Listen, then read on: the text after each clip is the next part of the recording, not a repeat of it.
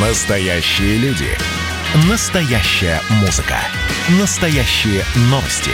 Радио «Комсомольская правда». Радио про настоящее. 97,2 FM. эм. «Комсомольская правда» и компания «Супротек» представляют.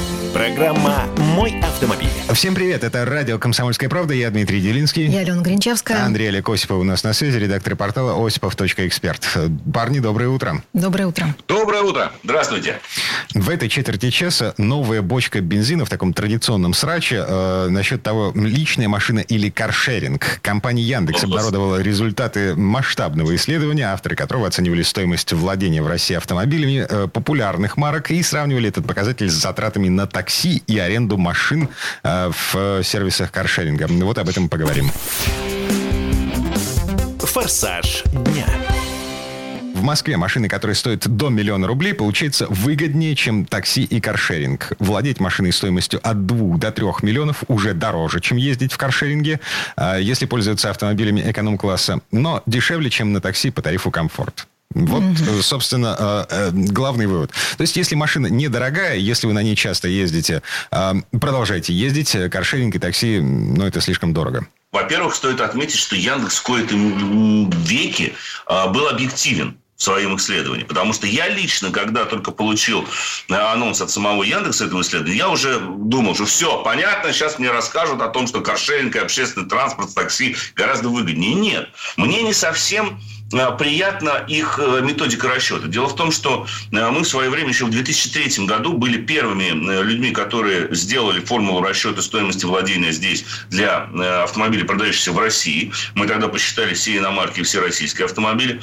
И э, методика у них чем-то схожа с той методикой, которую я в свое время, собственно говоря, выработал. Хотя, что значит я выработал? Она признана во всем мире. Есть понятие cost of ownership, э, и оно рассчитывается по э, соответствующим пунктам. Вот жаль, к сожалению, что Яндекс, допустим, сюда не включил э, траты на ремонт, потому что я считаю, что надо все-таки включать как минимум конечно. ТО. А Они м, включили, допустим, сезонную смену шин транспортный налог, но почему-то э, ну, страховку включили, это хорошо, э, но не включили, допустим, проценты по кредиту, если вдруг машина кредитная. Ну, парковку, штрафы действительно тут э, включать сложно, хотя на самом деле, если мы говорим о Москве или, допустим, о Санкт-Петербурге, то мы с вами прекрасно понимаем, что та же самая оплата парковки или штрафов – это существенная статья расходов для Причем стабиль- большинства. стабильных расходов. Да, конечно. Ну, в Петербурге Конечно. все-таки это не настолько существенная статья. Уж простите меня, москвичи. А, ну, Да. у нас у всё- нас нет таких цен на У парковку. нас все Пока. впереди, Ален, все впереди. То ли еще будет. Да. То да. ли еще будет. Но основная деле. статья расходов на машину – это амортизация, то есть удешевление машин со временем. А, Яндекс посчитал, что на эту статью приходится 53% всех расходов автовладельца.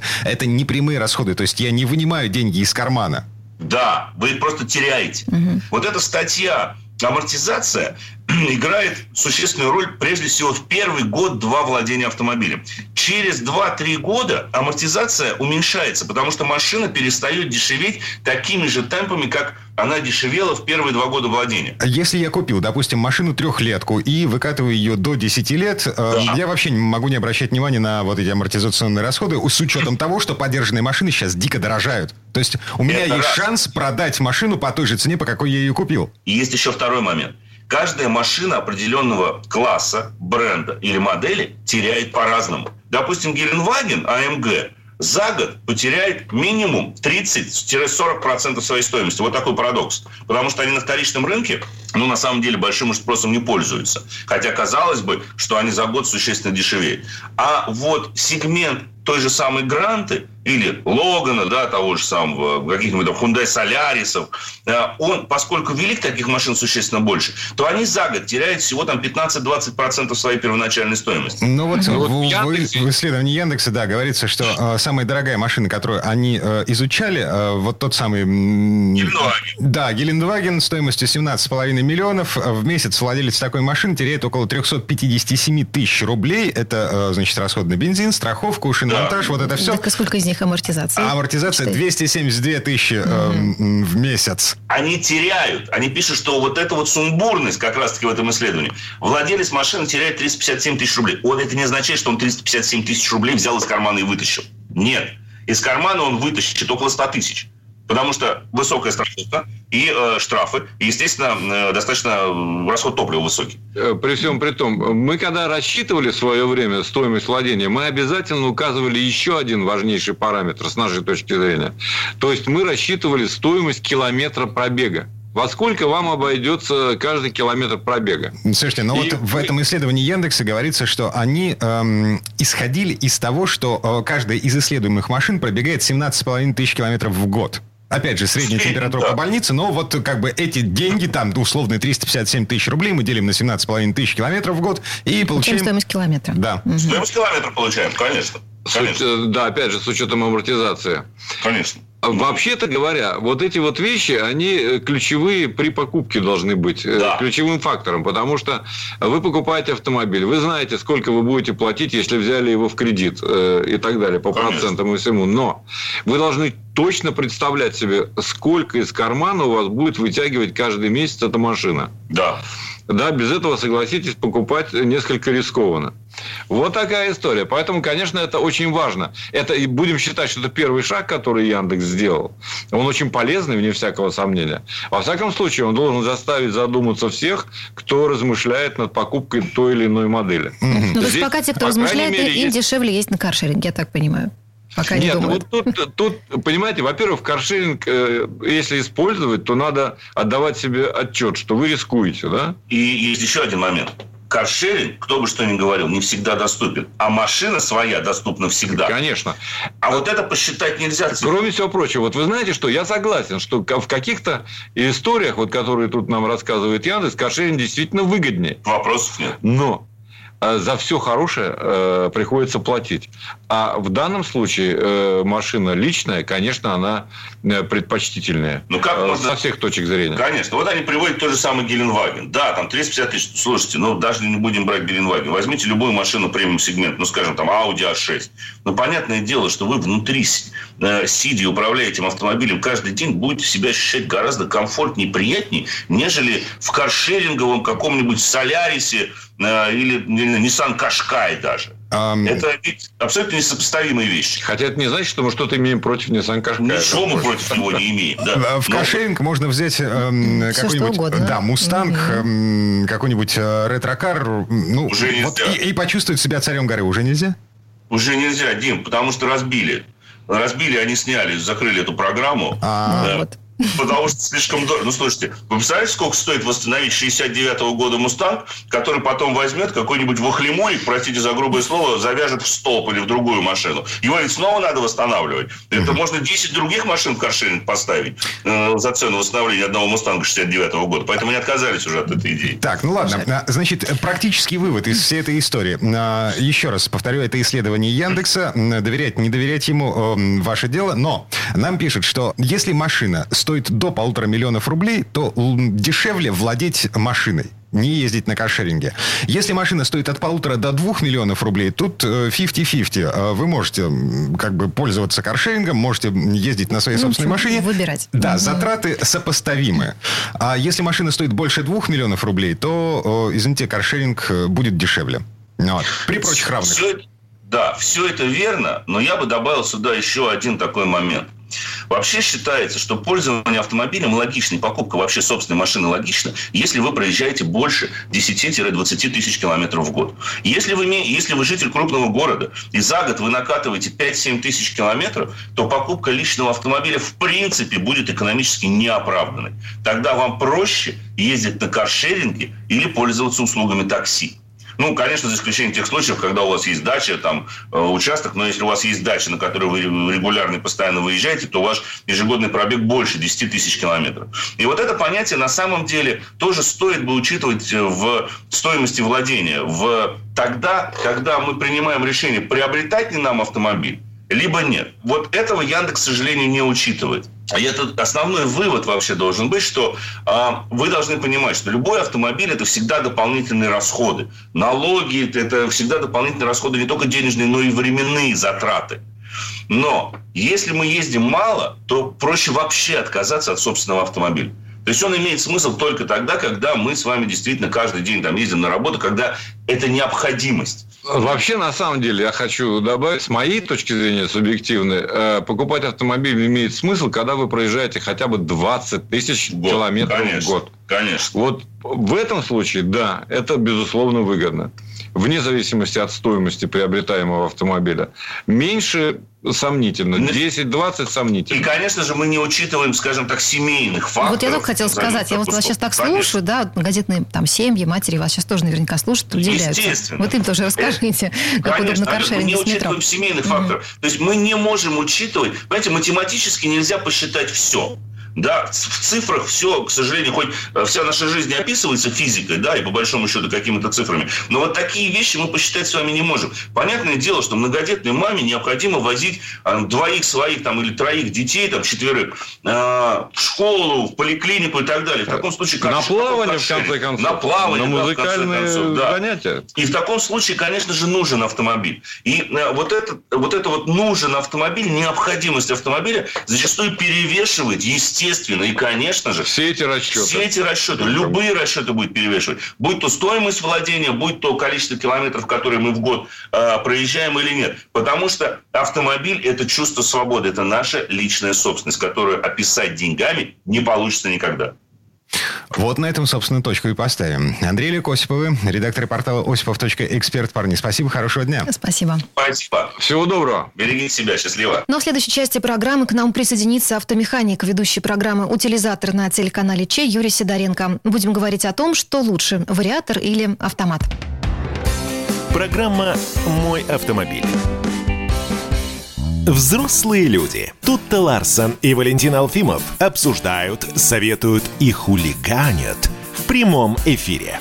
Насколько вообще люди находятся в психическом равновесии? Потому что все события, которые в истории, в мире вокруг нас происходят, они ему ни, никак не способствуют. Тут скоро должна выйти книга про Великую кошачью революцию. Там коты захватили мир. Непонятно, почему э, воспротивилось этому общество и, и эксперты, и специалисты. Срочные новости к нам приходят. Пингвины из британского зоопарка заскучали без посетителей, поэтому им подарили машину для мыльных пузырей. Мы очень надеемся, что в самое ближайшее время все так и будет более-менее спокойно. Будем чаще говорить о праздниках. Шоу «Взрослые люди» на радио «Комсомольская правда». Слушайте с понедельника по пятницу в 8 часов утра по московскому времени. Начинаем день с хороших новостей. «Комсомольская правда» и компания «Супротек» представляют – Программа «Мой автомобиль». А это мы вернулись в студию радио «Комсомольская правда». Я Дмитрий Делинский. Я Алена Гринчевская. А, Юрий Сидоренко у нас на связи, автомеханик, ведущий программы «Утилизатор» на телеканале Че. Юр, привет. Доброе утро. Всем доброе утро. А в этой четверти часа попытаемся разобраться в том, что матери истории важнее, ну, по крайней мере, на данном этапе развития автомобильной промышленности. Короче говоря, вариатор или автомат. И что выбирать, если есть выбор? Автомастер. Я езжу на палке. Я не собираюсь пересаживаться на автомат. У меня автомат. Ну, что такое вариатор, сейчас нам, видимо, расскажет Юрий. Обычному обывателю ну, отличить очень сложно автомат от вариатора. Не, хотя... в документах на машину написано комплектация такая-то, значит, коробка передач. Э, что там должно быть написано, если это вариатор? Ну, если это вариатор, там должно быть написано, по-моему, СВТ. Ага. Вот, то есть это специальная коробка, да, если так, то она автоматическая коробка передач. Э, это две разные, они совершенно разные коробки по принципу своего действия. Здесь все очень просто, то есть что такое вариатор, в принципе? Ну, да вообще надо начать с истории, то есть сначала у нас были механические коробки, вот тут Дима ездит на механических коробках, вот. Э, потом стали у нас автоматы появляться, люди почувствовали, что автомат это классно, кто-то так и не почувствовал, сказал, я буду только на механике ездить, никаких автоматов мне не надо. Вот, ну а потом дальше у нас пришло время удешевления автомобилей. Появилась такая коробка, называется вариатор. Ну, это разновидность автомата, я верно понимаю. Это разновидность автомата, но принцип действия совершенно другой. То есть она, конечно, работает как автомат. То же самое, вы ничего не переключаете. То есть вы на газ нажали, машина поехала, она сама себе переключает. Но если в автомате вы чувствуете, как у вас переключились за счет давления э, масла, переключились э, пакеты, то есть там первое, второе, третье включается. То есть ты скорости реально включаешь. То есть там есть передачи. В автоматической коробке передачи есть первая, вторая, третья, четвертая, пятая, шестая. По-моему, сейчас э, до 10 доходит. Там есть, например, на грузовиках там вообще 42 передачи, так что там угу. все нормально. А в вариаторах даже... их нет, получается? В вариаторах их нет. Там два конуса, два конуса, которые между собой перемещаются. Причем независимо от скорости, она сама думает. И они связаны между собой ремнем. Вот за счет вот этой конструкции этих конусов э, цена снизилась самого вариатора. Но при этом возникла проблема, что его надо э, ремонтировать чаще. То есть, как бы, если АКПП может пройти весь срок службы, даже на некоторых машинах масло не рекомендуется менять в автоматической коробке передач весь срок службы то в вариаторе однозначная замена вот этой цепи. Она растягивается, эта, эта цепь, начинает конусы неправильно работать. Происходило раньше, ну, до 100 тысяч километров это 100% он менялся. То есть это однозначно. Сейчас вроде как сделали новые, и у них э, ресурс больше. Но опять же таки, это не, это не весь срок службы машины. Понимаете? То есть там опять через какое-то время надо будет менять цепь, а то и конусы тоже менять вот эти вот. А это, считай, по стоимости как пол машины будет стоить. А вариатор, он небольшая коробка такая, ну, она как помещается, там прям под мотор ставится и прекрасно. Там очень удобно все. Угу. Э, хорошо. Чем хороший вариатор по сравнению с обычным автоматом? Первое, а, он дешевле. Второе, он меньше по размерам. Дальше. Он меньше по размерам. Третье, он не ограничен передачными э, числами. То есть, э, он все время обеспечивает крейсерскую скорость. И поддерживает оптимальный, оптимальный диапазон. То есть, вот он выбирает, который надо. Вы даже не чувствуете. Вы сидите в машине и даже не понимаете, что скорость переключилась. А как мы понимаем, вот, например, когда мы ездим на круиз-контроле, да, вот на автомате, э, то у нас получается расход меньше топлива, потому что машина сама выбирает тот режим, в котором происходит экономия он более экономичный. Э, вот. И э, существенная экономия здесь то же самое происходит за счет этого топлива. То есть, как бы она, нам машина становится более экономичная. А вот прямо вот. есть какие-то цифры, Юр, просто интересно, ну, порядок примерно в сравнении с обычным автоматом. Порядок есть, очень много различных исследований. Я не могу сейчас привести их, потому что я, честно говоря, не заморачивался этим вопросом. Угу. Просто я знаю, что люди, которые ездят на вариаторах, они заправляются меньшим количеством топлива. Э, хорошо. Динамика. Есть люди, которым важнее э, не экономия топлива, а динамика. То есть, если я педаль в пол, а машина с вариатором поедет быстрее, чем ну, среднестатистический вариатор, чем э, машина со среднестатистическим автоматом. Она поедет не быстрее, она поедет похоже. Вот так вот скажу. Есть такой режим кикдауна. Кнопка, когда вдавливаешь педаль в пол, и автомат начинает, он перескакивает на 2-3 передачи ниже и начинает валить, и потом быстро перещелкивает обратно. Вот. Э, ну, современные разновидности этой коробки, тут есть такая функция для тех, кто хочет на ней стартануть. То есть стартануть, там даже есть, есть э, функция, когда ты как бы сам передачи переключаешь. То есть такая, она, как это называется, когда не настоящие передачи. То есть их нет, но как бы они есть. Она даже поддергивается чуть-чуть машина mm-hmm. при переключении этих передач. То есть а... ты сам можешь, можешь навтыкать. Но в любом случае эта коробка не рассчитана на такие нагрузки. Так. То есть с каждым таким ускорением, естественно, ее ресурс будет снижаться. Э, цепь растягивается, э, конусы изнашиваются, э, все это либо замена, шлифовка, ну, в общем... Ну, ремонт, короче, Да, мы, мы уже говорили, что да. дорогостоящая там, история. Там либо, за, либо замена, либо нет. То есть, там другого нет, шлифовать там нечего. Большие нагрузки. То есть, условно говоря, у меня есть кроссовер с вариатором, и типа полным приводом. Значит, могу я залезть в какую-нибудь э, грязь, в какой-нибудь снег? Могу я тащить машину на буксире, другую машину, если у меня коробка вариатор? Э, Все это можно делать, она позволит это сделать, но не в таком объеме, как это можно делать было бы на автомате. На автомате тоже это не рекомендуется делать. То есть, как бы вы можете тащить, вы можете тащить прицепы, но все это должно быть в нормальных нагрузках. Они все прописаны. Почему джиперы говорят, что джип на автомате – это не джип? Потому что механика дает больше возможностей, чтобы, например, ездить по э, бездорожью. На автомате по бездорожью ездить не так классно, Нехорошо. не так здорово, да. И для автомата очень большая нагрузка. Почему на автомате нежелательно, например, буксовать? Ну, потому что он ну, перегревается. Слушайте, это, Юрий, это уж как повезет вообще. Непредсказуемо. Погоди, нет, если нет, ты покупаешь нет. машину, которая, а, как ты себе представляешь, способна залезть во всякие говна, ну вот, а ты Дима, будешь залезать во всякие говна. Предыдущей зимой, снежной, увы, в Петербурге, я влезла в центре города в такую ледяную кучу, из которой мне на полном приводе пришлось а, вытаскивать компании мужчин. Угу. Больше такого не хочется. Это, это непредсказуемая ситуация, я ее не ожидала вообще никак. Хорошо. Ну, да. Алена, это да. для тебя, как женщина, непредсказуемая ситуация. Мужики, поверь мне, залезают во всякое э, говнище уверенно и намеренно понять, выйдет она или нет. То есть мы, мы немножко другие. Мы же все дети, мальчишки без башни до самой смерти, мне кажется. Вот. Поэтому мы лезем туда намеренно. Реально люди влезают, реально убивают и вариаторы, и коробки автомат, все там убивается. Ну, просто некоторые останавливаются вовремя. То есть она, конечно, Дима, она позволяет до определенного момента, например, даже буксовать. Вариатор позволяет. Потому что на нем даже буксовать-то удобно. Ты там сколько не надавил, она столько тебе оборотов фотола. Если автомат может отсечь, этот не отсечет. Но она перегревается, и все. И на этом все заканчивается. Mm-hmm. Опять же, под замену это дорогостоящая история. Да, конечно, это очень дорогостоящая история, и поэтому к этому надо быть готовым.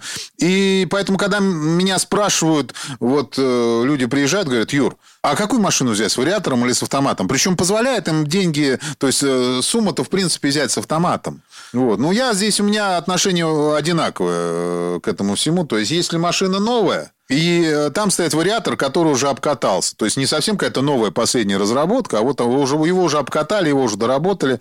То, в принципе, можно брать с вариатором, но точно знать, что через 100 тысяч или километров, или чуть-чуть подальше. Ну, все зависит от вариатора, от, от э, режимов вождения, от условий вождения. То есть, в любом случае, это ресурс либо снижает, либо увеличивает. Э, вы попадаете на ремонт вариатора. Это дорогостоящее удовольствие. Узнать, сколько он стоит, можно просто позвонить в любую фирму и спросить, сколько будет стоить э, замена конусов и, соответственно, ремня. Вариаторы да, ломаются чаще, чем автоматы? Ну, если статистику примерно там взять. Конечно. Ну, mm. так я же с этого и начал. Ну, вот я Потому вот что, в принципе, веду, да. автомат mm. может пройти э, и весь срок службы машины, если им нормально пользоваться, он будет ходить и ходить. У меня люди приезжают, говорят, вот у нас надо поменять масло по регламенту. Мы смотрим масло, я говорю, вы знаете, а я бы не лез туда. Масло не горелое, масло нормальное. Если масло из автомата не вытекает, то с ним ничего не будет, с этим автоматом. Угу. И нефига туда заливать другое. Лучше не будет от этого. Если, конечно, клиент настаивает, то мы, мы, конечно, поменяем. Возьмем за это деньги. Ну, как бы... Иногда не стоит этого делать. Потому что если залит хорошее масло, и, вы, и оно нормально себя там ведет, машина, коробка не греется, то лучше... Никогда не лезть в работающий механизм. Это правило автомеханика. Ага. Э, можно поломать. Так Но... вот, я вернусь к тому, что я рекомендую людям покупать. Если новая машина вы берете, то можно брать с вариатором, если он проверенный уже. То есть вы понимаете, что это не новая разработка, а уже обкатанная. А вот если машина БУ, то здесь однозначно надо брать автомат. Причем проверить, как, как он обслуживался. Вообще обслуживался ли. А есть там масло вообще или нет. Чтобы механик, с которым мы приехали, чтобы он понюхал хотя бы его. Потому что по запаху масла очень много можно сказать о машине. И э, это мое мнение, меня не переубедить, потому что я точно знаю, что человек, который будет покупать с вариатором и пробегом машины, например, ну как там написано будет, там 80 тысяч километров, что через 20 тысяч он будет ремонтировать этот вариатор. Если вы готовы, на эту стоимость, чтобы сверху потом добавить за машину, берите вариатор. Проблем нет. Понятно. Вот такое мое В общем, мнение. да, светлое будущее автомобильной промышленности, э, следующий эволюционный скачок в автомобильной промышленности, он такой, э, ну, в общем, не до конца доработанный. А пока с, с опаской, с осторожностью нужно относиться к э, машинам, в которых вместо автомата стоит вариатор. Э, Юрий Сидоренко, автомеханик, ведущий программу «Утилизатор» на телеканале Чей. Юр, спасибо, хорошего дня. Спасибо. Большое всем спасибо, счастливой дороги. Ну, а в следующей части программы к нам присоединится Федор Буцко. Будем говорить о последствиях условиях велосипедизации населения Европы. Там под коронавирус отдали часть автомобильных дорог двухколесным братьям и не вернули, когда самоизоляция закончилась. Программа «Мой автомобиль».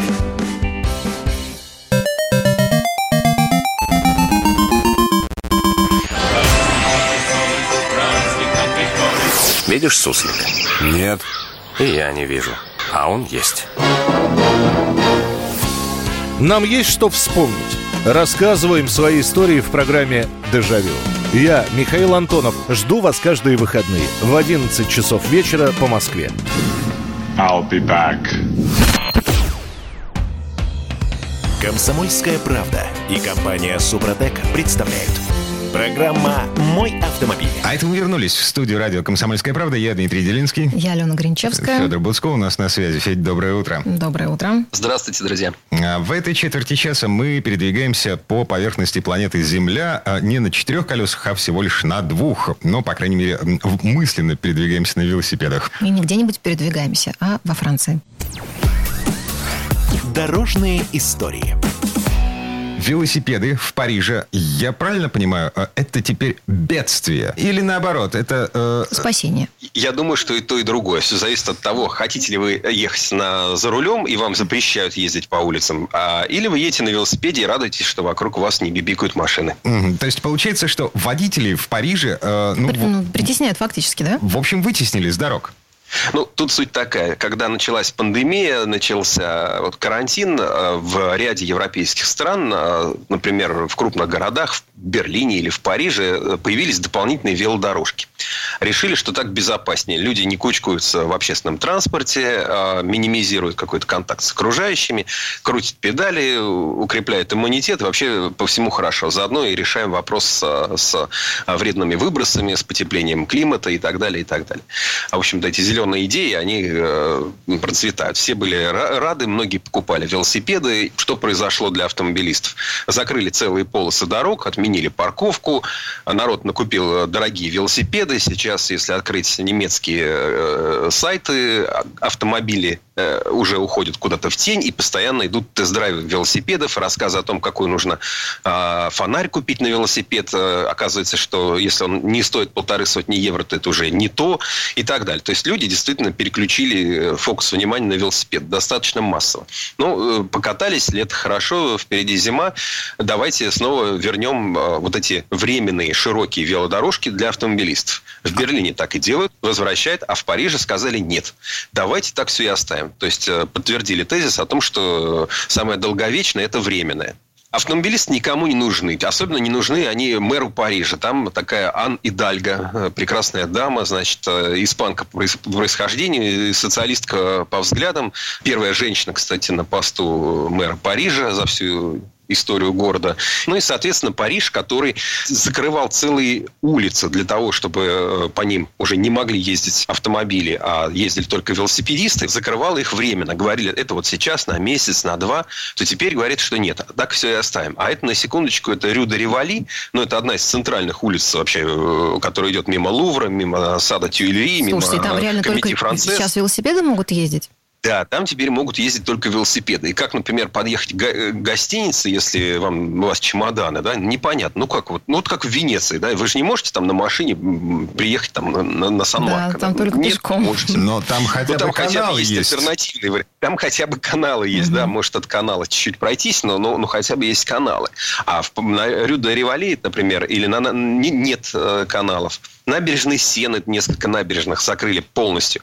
А Париж, он ведь, э, ну, как бы там нет широких особенно дорог, но их немного, скажем так. Поэтому это действительно создает большую проблему для там, угу. транспорта. Федор, а там же наверняка есть, есть какие-то, а, не знаю, сообщества автомобилистов, ну, условно, французские синие ведерки, там, в конце концов, которые могут ну, почему? выйти вы, с протестами. Вы же говорите, наверное, да. Ну, конечно, могут. Наверное, вы про, про, про эти желтые жилеты все знают, да, как они могут выйти. Э, они же эти автомобильные жилетки одевают, да, угу. и, и идут бастуют. То есть, да, у, в, вообще у французов вот эта социалистическая а, такая догматика, она достаточно развита и, собственно, сохраняется. Да, да, могут выйти. Но неизвестно сейчас, за что они выйдут. Может, они выйдут за то, чтобы... А, больше людей выйдет за то, чтобы вообще эти машины запретить и так далее. А, к тому же французское правительство поддерживает а, то, чтобы люди покупали велосипеды и электрические велосипеды. Например, если сейчас в регионе Парижа вы соберетесь купить электрический велосипед, можете оформить заявку, получить 500 евро от государства. Дают небольшие деньги деньги на, на ремонт такой техники. И э, вообще в Париж давно развивает велосипедное движение. Э, там уже лет, наверное, 20 существует прокат, вот такой, который сейчас появляется в ряде российских городов. А Вилип основная эта часть. Я специально тоже проводил тест-драйв этого велосипеда. Ну, собственно, ездил по Парижу на нем. Это, в общем-то, достаточно удобная история. Сейчас она не удивляет, тогда в России такого не было. А, то есть ты можешь взять велосипед в любой части города, и в любой части города можешь его сдать.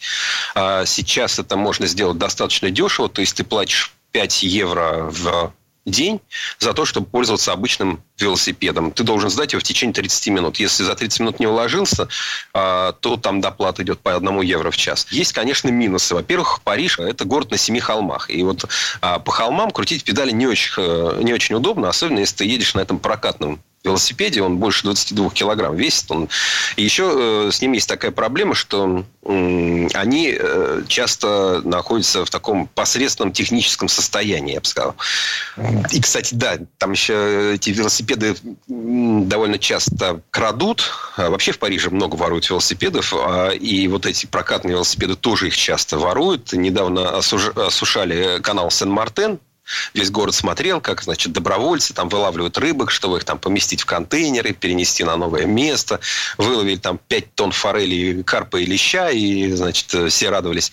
Но радовались-то радовались, потом посмотрели, что находится на дне канала. А мусора десятки тонн, а, но главным образом это были велосипеды из такого, из крупногабаритного мусора. То есть э, пар- парковать вот этот вот прокатный велосипед э, в канале, это тоже такой вид э, значит, развлечения для mm-hmm. новых, новых парижан. А, и насколько я понимаю, парковать эти велосипеды где попало, ну, то есть их же можно оставить, ну, просто в любом месте, да? А, потому что, ну, это ну, не в любом такой. месте, а на любой, на любой а, парковке вот этого велиба. То есть ты подходишь, а. этот велосипед в специальный замок вставляешь. Угу. Вставил, увидел, что там пи-пи-пи, все, аренда завершена, деньги у тебя не спишутся, все хорошо. Если замок не сработал, вы не посмотрели, то у вас э, для начала спишется замороженные на карточке 300 евро, Поэтому этого лучше не делать, лучше убедиться, посмотреть, подергать, значит, точно ли он встал на место, точно. Пропищало, там, такой бортовой компьютер небольшой пропищал. Ну, окей, дальше, дальше можете взять следующий велосипед, если ехать на нем дальше. Так, в принципе, идея хорошая, но в Париже нужно вообще быть э, сейчас осторожным. Я, я, я в Париж езжу там, ну, сколько лет, 27, наверное, последние, с некоторой регулярностью. И э, я помню, какой он был, и как как он менялся, и сейчас, конечно, Париж, если вы не были в Париже и у вас не получается туда поехать, то не жалейте об этом, потому что Париж совершенно не тот, а количество там приезжих, э, бомжей, каких-то странных там граждан, оно зашкаливает. Я, например, в свою последнюю поездку сначала в метро а, мне пытались разрезать сумку, но разрезали только пакет, такие, ну, скажем, балканского, скажем так, вида а, граждане. А, потом у меня была смешная история. Я шел по мосту, мне навстречу идет цыганка, ну, или, допустим, там женщина похожая на цыганку, которая прямо передо мной начинает нагибается и поднимает, я тоже смотрю, куда она нагибается, там такая дощатая, гладенькая мостовая, все, видно, что ничего нет. Она с пустой мостовой, зачерпывая рукой, достает золотое кольцо, значит, показывает мне, говорит, вот ты обронил, ты обронил. Ну, мне смешно, я смеюсь, ну, ведь, ну понятно, все понятно, что как-то меня хотят взять в оборот, иду, смеюсь, и вижу, что за ней на расстоянии 20 метров идет еще один такой же, ну, тоже балканского вида уже молодой человек, который, глядя на мой смех, э, произносит там какие-то балканские слова э, с корнем курва и что-то mm-hmm, такое. Да, видимо, ругательные. А, вот. И наперсточники э, стоят на Елисейских полях. Э, Причем это очень смешно, потому что э, ребята, стоит компания, вроде бы двое, допустим, раздают эти, ну, играют, крутят эти наперстки, да, а остальные как бы играют. А, то есть, ну, создают ощущение, что тут идет такая интересная игра. Но смотришь на них и смешно, потому что они все стоят в черных кожаных ботинках, одинаковых черных штанах, брюках и в черных кожаных куртках, и, и все одинаковые черноволосые. То есть на Елисейских полях такая вот нашли друг друга. Общем, Париж – город контрастов, что могу сказать. На... Город контраст. Да, это... Э, ну... Дима, ты все еще хочешь в Париж? Расскажи. Э, смотри, Москву в 90-е я видел. Вот. Петербург в 90-е я тоже уже видел. ничего не страшно. Это, этого, да. Федору, судя по всему, тоже ничего не страшно. Он уже смеется, когда ему предлагают золотое кольцо цыганки. Вот. А что я могу сказать по этому поводу? Велосипеды. К велосипедам, да, вернемся. Э, фишка в чем? Все здорово. Вот этот велосипедный шеринг, э, ну, подожди, ну, ну, ну, ты представь в Петербурге перекрыть, а, ну, окей, не Невский, Каменостровский проспект. Ну, просто улица Ревали, на самом деле, большая, крупная да, улица Парижа. Рубинштейна. Mm-hmm. Ну, Рубинштейна да. маленькая все-таки, Ревалена пошире. Я бы Рубинштейна, ну. кстати, перекрыл. Она больше пешеходная, там машины протискиваются. Ладно, неважно. Ну. А, у нас 9 месяцев невозможно ездить на велосипеде. 9 месяцев в И никто году. за этим ничего не делает, а, да? Ты к этому? Ты хочешь, э, чтобы у нас было потепление? Нет, я хочу, чтобы велосипедистов убрали с дорог хотя бы на, на полгодика, чтобы я могла машину парковать на набережной Фонтанке, условно говоря. Да, Дима. Да. Целиком полностью согласен. Вот. Но а, наше мнение а, власти не разделяет, к сожалению. Вот. А, то есть, если мы вкрячили здесь велодорожку, вот пусть она будет велодорожкой все 12 месяцев в году, 24 на 7. Угу. Ну, грустно, что могу сказать. А, на этой грустной ноте мы а, немножко прервемся. Федь, спасибо большое. Хорошего дня. Спасибо. Всего доброго. Ну, в следующей части программы у нас журналист и летописец мирового автопрома Александр Пикуленко. Речь пойдет об истории самой большой «Шкоды». Программа «Мой автомобиль». И давайте мы сейчас э, проведем ну, достаточно объемную беседу про... О нашем будущем, в котором теперь возможно все. Раз и сделали некий прорыв. Вот сегодня мы хотим поговорить, прорыв ли это, почему так много шума. Вся страна слышала об этом. Есть те, кто смотрят в небо и мечтают о звездах. Комсомольская правда. Это радио. Комсомольская правда и компания Супротек представляют. Программа «Мой автомобиль». А это мы вернулись в студию радио «Комсомольская правда». Я Дмитрий Делинский. Я Алена Гринчевская. В этой четверти часа у нас традиционная история от Александра Пикуленко. На этот раз речь пойдет об истории автомобиля «Шкода Суперб». Эту машину представительского класса начали производить в Чехословакии еще до Второй мировой войны. Ну и, кстати, именно «Шкода Суперб» стала первой чешской машиной с двигателем V8 и полным приводом. Но слово Сан Санычу. Предыстория. Если бы Эмиля Шкоду, основателя завода тяжелого машиностроения в городе Пельзень, спросили сотню лет назад, намерен ли он строить автомобили, он бы наверняка ответил «Шкода часу», что в переводе значит «жаль времени». Его в тот момент больше занимало изготовление промышленного оборудования – локомотивов, пушек, танков, тракторов. А новомодные автомобили – это так непрактично. Первая машина под маркой «Шкода», а это была внедорожная колесная техника, фирма начала выпускать в первом десятилетии 20 века. После Первой мировой войны завод «Шкода», уже ставший концерном, с его многосторонней деятельностью, начал выпуск тракторов по лицензии завода «Прага». А в 1923 году паровых грузовиков Sentinel по английской лицензии. Наконец, пришел 1925 год, когда Пльзенская «Шкодовка», как прозвали ее в Чехословакии, приобрела лицензию у французской фирмы «Испано Сюиза» на выпуск легковых автомобилей класса люкс. Это была модель H6. На «Шкоде» делали только шасси, а кузова поставляли экипажные фирмы. Автомобили «Шкода» Испано Сюиза выпускались до 1930 года в очень небольших количествах. Сделали около сотни за пять лет. Из них 39 штук удалось продать в Чехословакии. И некоторые дожили до наших дней. Как видим, предприимчивое руководство фирмы активно взялось за конверсию производства и не скупилось на покупку лицензий. Величественная Плзенская Испана Сюиза была выдающейся конструкцией. Ее шестицилиндровый мотор развивал 100 лошадиных сил. Автомобиль мог по хорошей дороге мчаться со скоростью 120 км в час. Правда, и стоила эта машина недешево. В маленькой Чехословакии с тогдашним населением около 4 миллионов человек найти несколько сотен очень богатых покупателей на роскошный автомобиль было тяжело.